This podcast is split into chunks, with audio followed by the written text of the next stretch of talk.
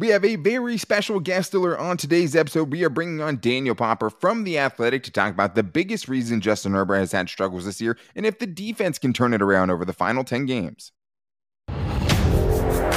You are Locked On Chargers, your daily podcast on the Los Angeles Chargers, part of the Locked On Podcast Network. Your team every day.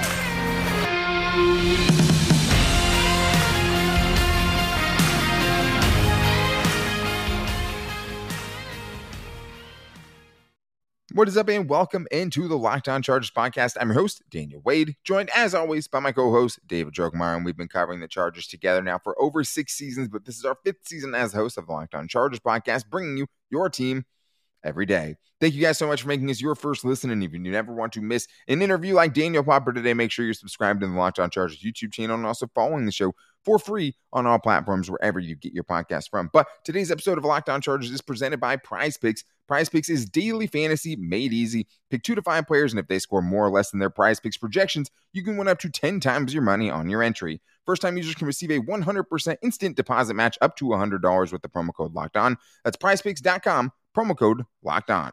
All right, David, we are excited to bring on Daniel Popper. I mean, I think the most plugged in Chargers beat writer, basically, right? And I think The Athletic puts out just great content. But we wanted to talk with him about Justin Herbert in his perceived struggles and how nobody ever really talks about the other things going on around Justin Herbert and also Joe Lombardi because even with you know the injuries and things like that, the offense still hasn't been good.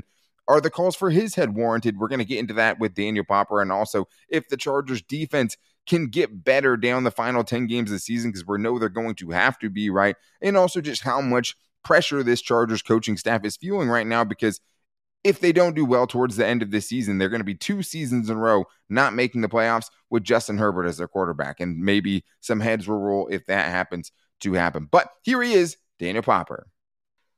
All right, guys, we are here with the very special guest that we promised you. We have the Athletics Daniel Popper. He is someone that is putting out the best Chargers content in the business, the best written content, and the only thing I'm willing to pay for a paywall for the Athletic, where I get you know the best Chargers information. If you haven't subscribed to the Athletic already, make sure you do that. And if you haven't already, make sure to go follow Daniel Popper on Twitter at Daniel R Popper. But it's the bye week, and we couldn't think of anyone better to have on for this week with a huge important stretch of games coming up for the Chargers. Chargers. So thank you, Popper, for coming on today, man. Appreciate you.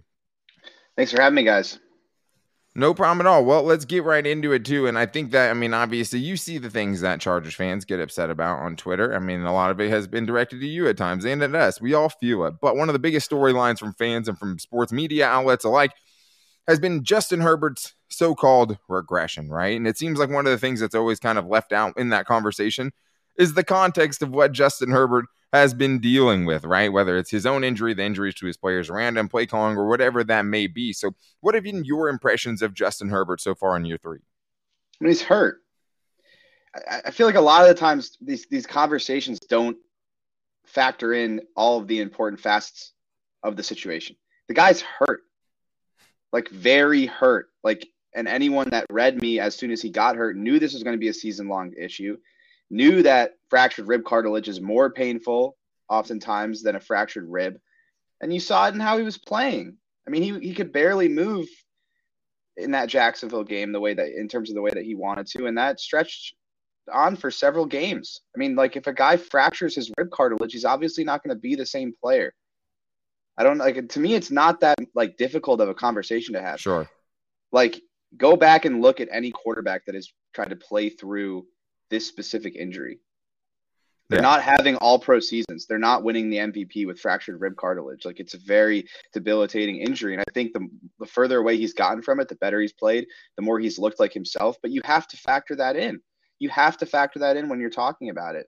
And so, and then like, and then you factor in all these other injuries that they had on offense, you know, over through, through these first, you know, seven games of the season like when you lose your best receiver and the best, arguably, third down receiver in the league. That's going to impact how you perform as an offense. When your starting center, all pro center, who coordinates a lot of your pass protection and is the engine behind your running game, when he's basically only been fully healthy for two games, that's going to impact how you play on offense. When you lose your all pro left tackle, and yes, Jamaree Salyer has played well, when that happens, that's going to impact how you pass protect. And so, like, I don't know, like it doesn't it doesn't feel like that that difficult of a conversation. Like it doesn't feel that hard to wrap your mind around. Like when you lose a lot of really, really good players, it's not going to look the same. And then you know, and then you apply that to the quarterback who's not 100% healthy and is not even close to 100% healthy and hasn't been anywhere close to 100% healthy. You get a worse product. Like that's just what it is. And and we can talk about the rest of the stuff, but any conversation around this team and regression and statistical steps back and all that stuff has to start with injuries. And if you're not starting there, then you just don't want to live in truth. That's just the facts. Yeah, I think most people think that Justin Herbert is superhuman and that he's not going to be affected by injury. And he, and I think that's one thing we need to remember. Like he, he is a human being just like everyone else. Of course, the injuries are going to play a factor, especially when we're talking about playing one of the most violent games in the world. We're talking yeah. about football here. Offensive coordinator Joe Lombardi has also taken a lot of flack here from fans. and, you know, the Chargers offense definitely has not lived up to expectations. There's been a lot of long, scoreless stretches in every game, but he hasn't had his full complement of, of weapons either. All things considered, do you think the questions about Lombardi's play calling and if he's the right coordinator for Justin Herbert are warranted? Listen, I get the frustrations because I see the same thing that everyone else is seeing. Like it does feel like a lot of these plays they're super condensed. A lot of the route combinations are super condensed. But again, like you have to look at it in context, right? And this guy did produce, you know, the fourth best offense in the league last year. So, you know, I, I feel like a lot of the conversations sort of devolve into fire this guy and find somebody else. But everything I see is fire Joe Lombardi and hire Sean Payton. Guess who yeah. runs the exact same offense? Sean Payton. Joe Lombardi coached for Sean Payton for 12 years. And if Sean Payton was to become the head coach of the Chargers, guess who would be his offensive coordinator? That'd be wild. That'd be hilarious. it wouldn't be wild. It's exactly how he set up his staff in New Orleans. Pete Carmichael is not leaving New Orleans now that he's the play caller there. Like, if you hire Sean Payton, Joe Lombardi is going to be on the staff.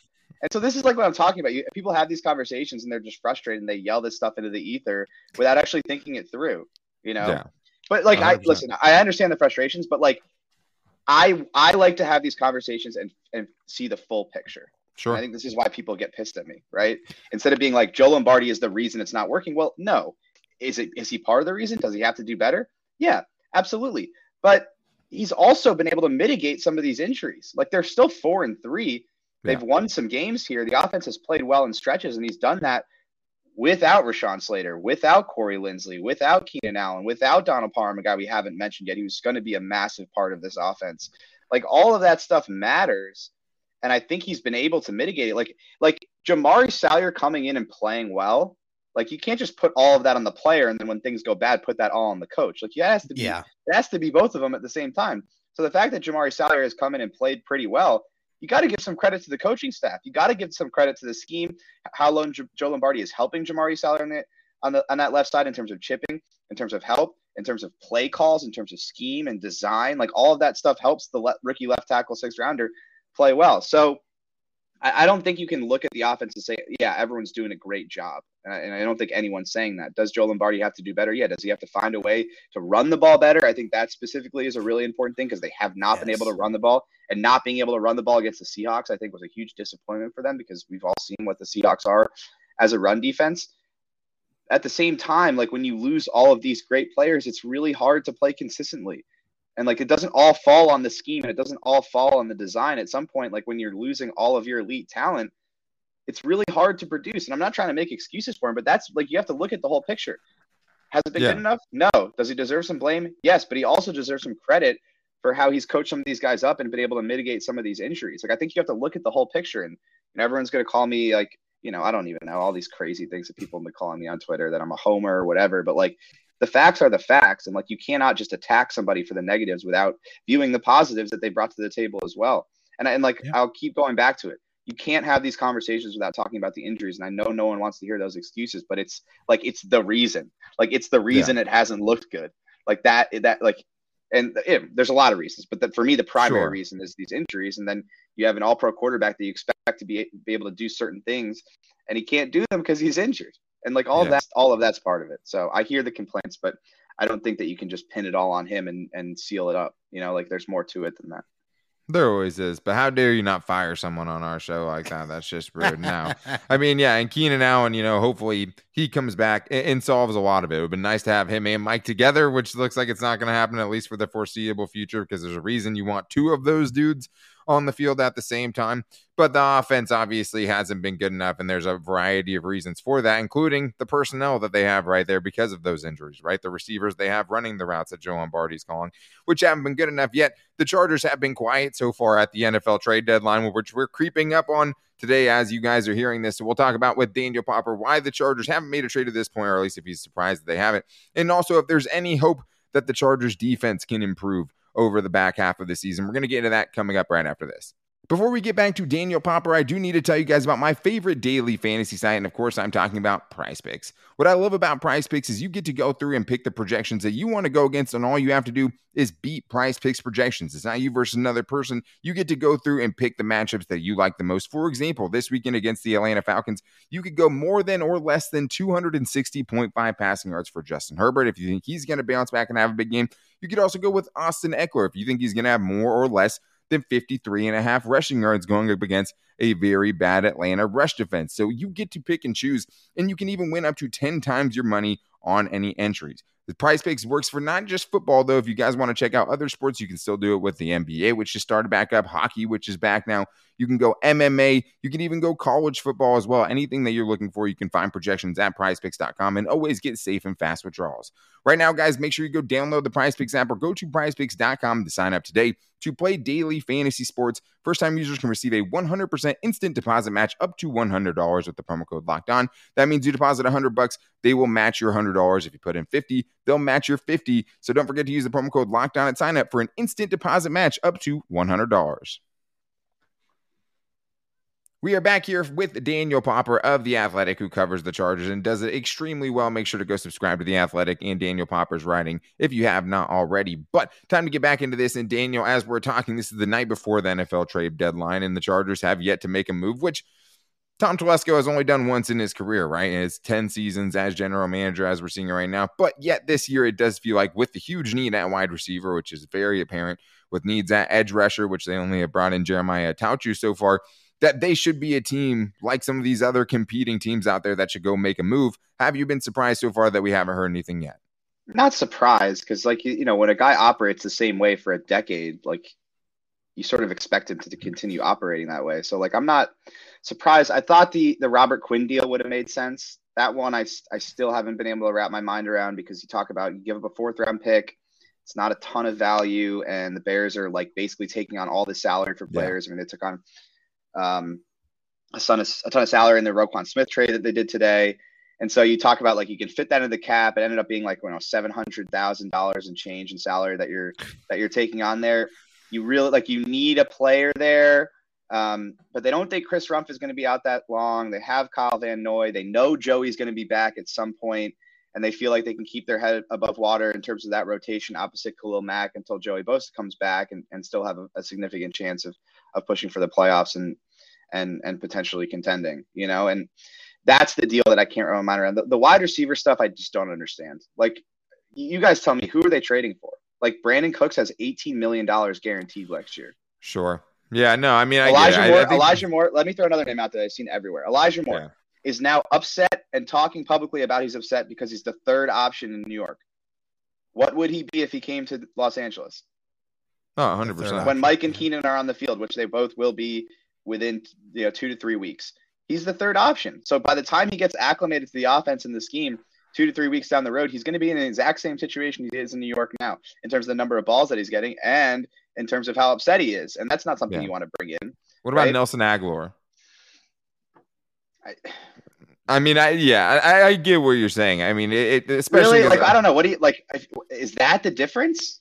No, I mean right? it's like, it's not the difference. I think for most Charger fans, it's like how can you stand pat and do nothing? You know what I mean? Especially with Keenan Allen out right now. Mike Williams probably going to miss a month of playing time, right? And you just yeah, well, have... like okay, Keenan's going to be back soon. Like even if he misses this week, he's going to be back really soon. Like he's very sure. close to being back. Mike is going to be a little bit longer. Um, you know, definitely not this week.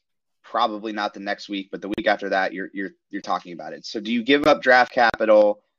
To have a receiver come in for two weeks, by the time he gets acclimated, it's like, all right, you, you have Mike and Keenan back. So I think like the, and I, listen, you can think about this and view it however you want. I, will tell yeah. you how the team thinks about it. They're saying, okay, we have so many of these guys injured. we're going to get these guys back and that's going to be effectively the same as trading for somebody and bringing in talent like as you get as they get these guys back mike williams keenan allen and josh palmer i'll, I'll ask you guys i don't know if you've read read my stuff you might know the answer to this question how many snaps do you think those three players have played on the field together this season 15 13 ah, damn, i read that snaps. one too i was so close That's you go into right. You go into a season. You say, okay, these are our top three wide receivers, and when we go to eleven personnel, these are going to be our guys. Yeah. And they've played 13 snaps together through seven weeks, and you feel like by, you know, let's say week 13, definitely going to have all three of those guys on the field together. Like that's what Brandon Staley said. Like we want to wait to see what this actually looks like before, you know, we make a move here and, and bring somebody in. So I, I understand it. I think anyone that's been following this team or in your guys' case is rooting for this team for a while, you shouldn't be surprised because right. they're not going to make a deal for somebody that they don't think is going to is going to give them production moving forward. They're not just going to trade for names. They're not going to make trades just to make trades and appease the fan base. You can love it, you can hate it. It's how they go about it. Now, like if something happens tomorrow, would I be surprised? No, but it has to align with the philosophy that they've always had, which is that they're not going to overpay. They're not going to make a trade just to trade, and they're going to bring in somebody that they feel like has their best football in front of them, or at least can give them good football moving forward. And like a guy like Nelson Agholor, like sure, trade for him. Fans are happy. He comes in and he probably doesn't really produce that much, especially when they get these guys back. And so, what are you giving up that draft capital for? Listen, I get what you're saying.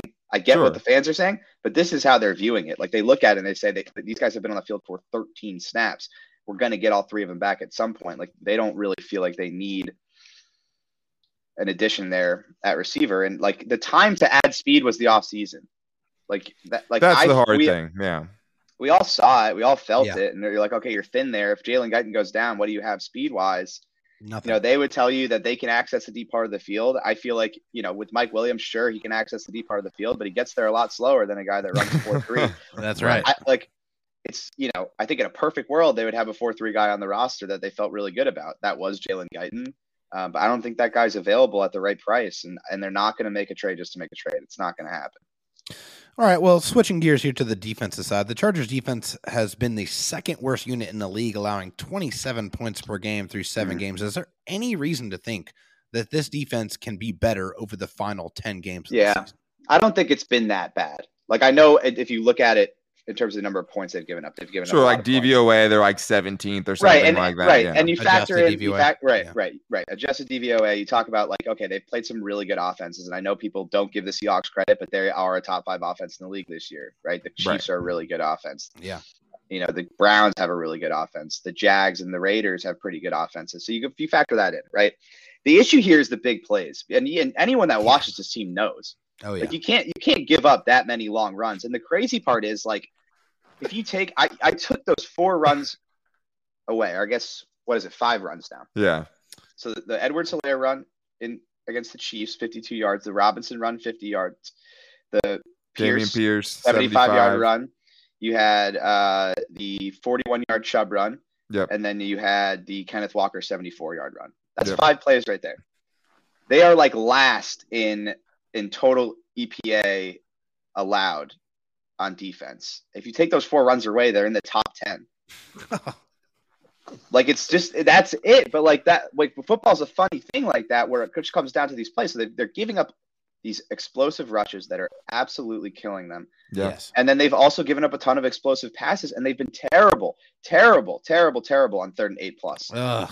Yeah. So they've been getting themselves been into, into, these, yeah. So they've been getting themselves into really advantageous positions, and then they've been not just giving up first downs, They've given up three touchdowns on third and eight plus this year. They've had wild. awful. They've had awful penalties on third and on third and eight plus, and they are last in the league in defensive EPA per dropback by a wide margin on third and eight plus, and it's all because they're allowing these explosive plays. And so, can it get better? Yeah, if you just stop giving up 75 yard plays. Yeah, it's like it seems easy, but like it feels like there's just been a lot of communication breakdowns. And I wrote about yeah. this in my bye week breakdown. It's like the scheme is complex because they're playing a lot of different types of coverages and they're doing a lot of pattern match zone, which is like a staple of the scheme where you're passing off a lot of routes. And that relies on communication. Like, hey, I'm taking this guy and you're taking that guy. If this guy runs a slant and this guy runs a flat, all right, I'm taking this guy and I'm taking that guy. I mean, go back to that Seahawks game.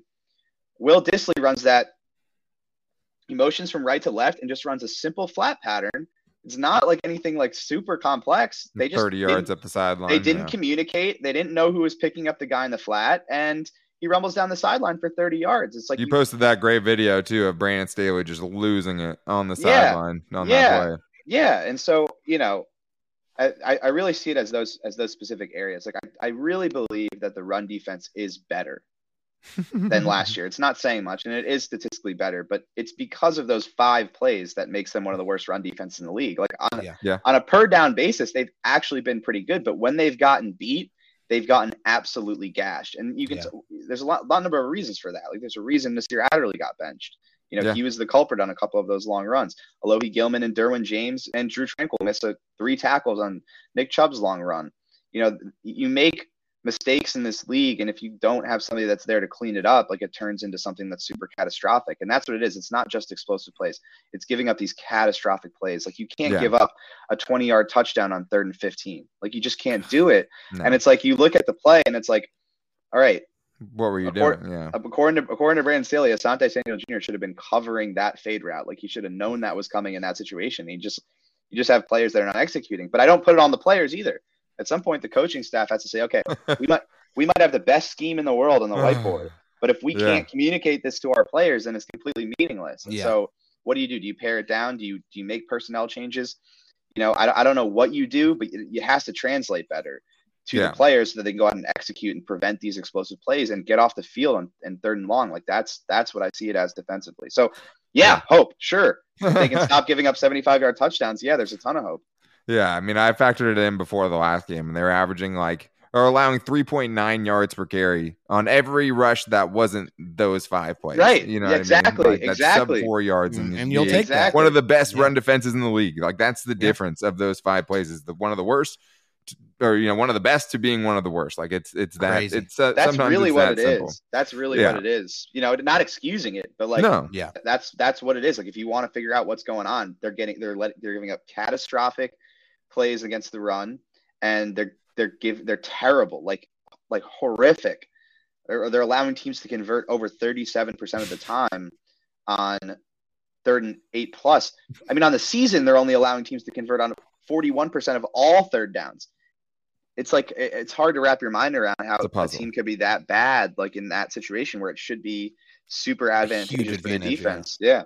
Yeah. Yeah, exactly. I mean, there's just like it's a mix in of just total like good defense, good defense, good defense, total bonehead mistake too. Is like like the Asante Samuel Jr. on that touchdown where it's like everything's good and then one catastrophic thing happens. But Mhm. either way, I mean, this coaching staff is going to have to answer even with the injuries. It seems like there should be kind of an urgency in that room, right? Because I think they all know what's at stake. You know, if you have guys like Justin Herbert on your team, right, and everything that comes with being the coach of the Chargers right now. So we're going to get into kind of what the coaching staff might feel like right now, and also some lighter things. You know, some things that could get better during the bye week with Daniel Popper coming up right after this.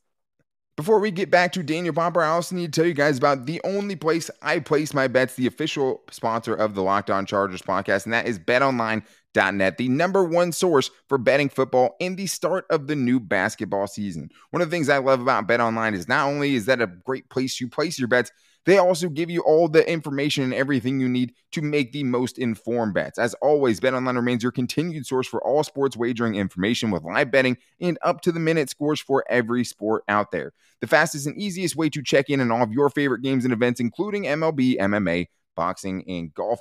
With BetOnline, there's no better way to spend your Sunday right now, guys, while football season is still going, than getting your bets in at BetOnline and watching it all unfold. I'll tell you one thing that I don't ever want to go out of my way to watch the Bears and the Lions. With BetOnline, I absolutely do, and it makes that game a hundred times more interesting. So make sure you guys head to the website today or use your mobile device to learn more because BetOnline is where the game starts. We are back here with the Athletics Daniel Popper covering all things Chargers, the best Chargers content you guys are going to find. I read his writing after every single game. But Daniel Popper, there's a couple more things we want to get into here with you, and I want to start with this. I mean, Brandon Staley, obviously, you know, a ton of Chargers fans have fired pretty much every coach. Have fired Tom Telesco at one point or another as well. But at the same time, like it does mean something if you're not making the playoffs with two years with Justin Herbert. Like they're with the contracts this team has given out, with the elite players that they have in their prime, it's hard not to believe that you don't feel that inside that coaching staff. So I was wondering just kind of Do you feel like there's an urgency right now amongst the coaching staff potentially feeling like they have to make the playoffs this year or jobs will be lost? Yeah. I mean, you feel that every year. It's the NFL, you know? Sure. It's the NFL. Like you, you you have to go out and you have to produce and and you know, ownership. But he's not getting a bad team with a bad quarterback though either, right? I mean, it is Right. it's different for team to team. Right. You know, I mean, you have to factor everything in. So, like, you know, ownership is obviously aware of how injured they've been, you know, but again, like they're four and three, and like we, we could be, I could be back on this show in a month and they could be eight and three and we could be talking about them as, as real contenders. Like, that's a possibility. like, it's Yeah. not like, you know, Oh, it's not like they're, it's not like they're two and five here and like pretty much out of the postseason. Like, they're a game back of the Chiefs. Sometimes like it feels that way. But if, Yeah. I don't know what, you guys tell What- me, because I don't like, It's it's really just the fans. The, the the fans have really been bringing a lot of that. They they just feel like the four and three record is like And more I of don't an know- aberration. It's trauma, what- man. Yeah, yeah. I, I, here's it's what I- trauma. yeah, yeah, and and he, I think it, I think it, expectations have something to do with it too. Sure. You know, you, you head into the season, you spend this much money in the off season, you have Justin Herbert, and you're like, all right, we're gonna be, you know, the The Chargers are gonna be great on below- paper argument. The the Well, yeah. argument of on paper. The expectation is that the Chargers are gonna be blowing every team out by 40, but like, who does that? no, No. You look at the margins of these games, I mean, throughout the NFL, I mean, most weeks you don't see a bunch of teams winning by 14 or even 17 points. Like almost Yeah. all of these po- games are coming down for no matter how bad or good that team is, it's coming down to a less than 10 point game, right? That's like why the Texans game, like they win by 10 points, double digits. And fans were still coming after them, right? Like it still, it still wasn't good enough. A long scoring drought in the second half, and I think for Chargers fans, it's just you've seen this movie before, right? You know, and over a, a team that's not as good as what their record says at the time, and a team that is just you're waiting for it to fall apart, just like Chargers fans are waiting at the end of games for the Chargers to fall apart because of charging and all of those things. So you're just waiting for it to to fall apart. And I think this year the red flags are maybe even more glaring than ones we've seen in the past for you know teams that are above 500, I guess. Yeah, and and I get it. Like, I, I'm not convinced that it's a good football team, but I think like if you're asking internally, what how does the coaching staff feel, and how does the front office feel? I think they look at it and they say, has it been good enough? Absolutely not. We haven't run the ball well enough.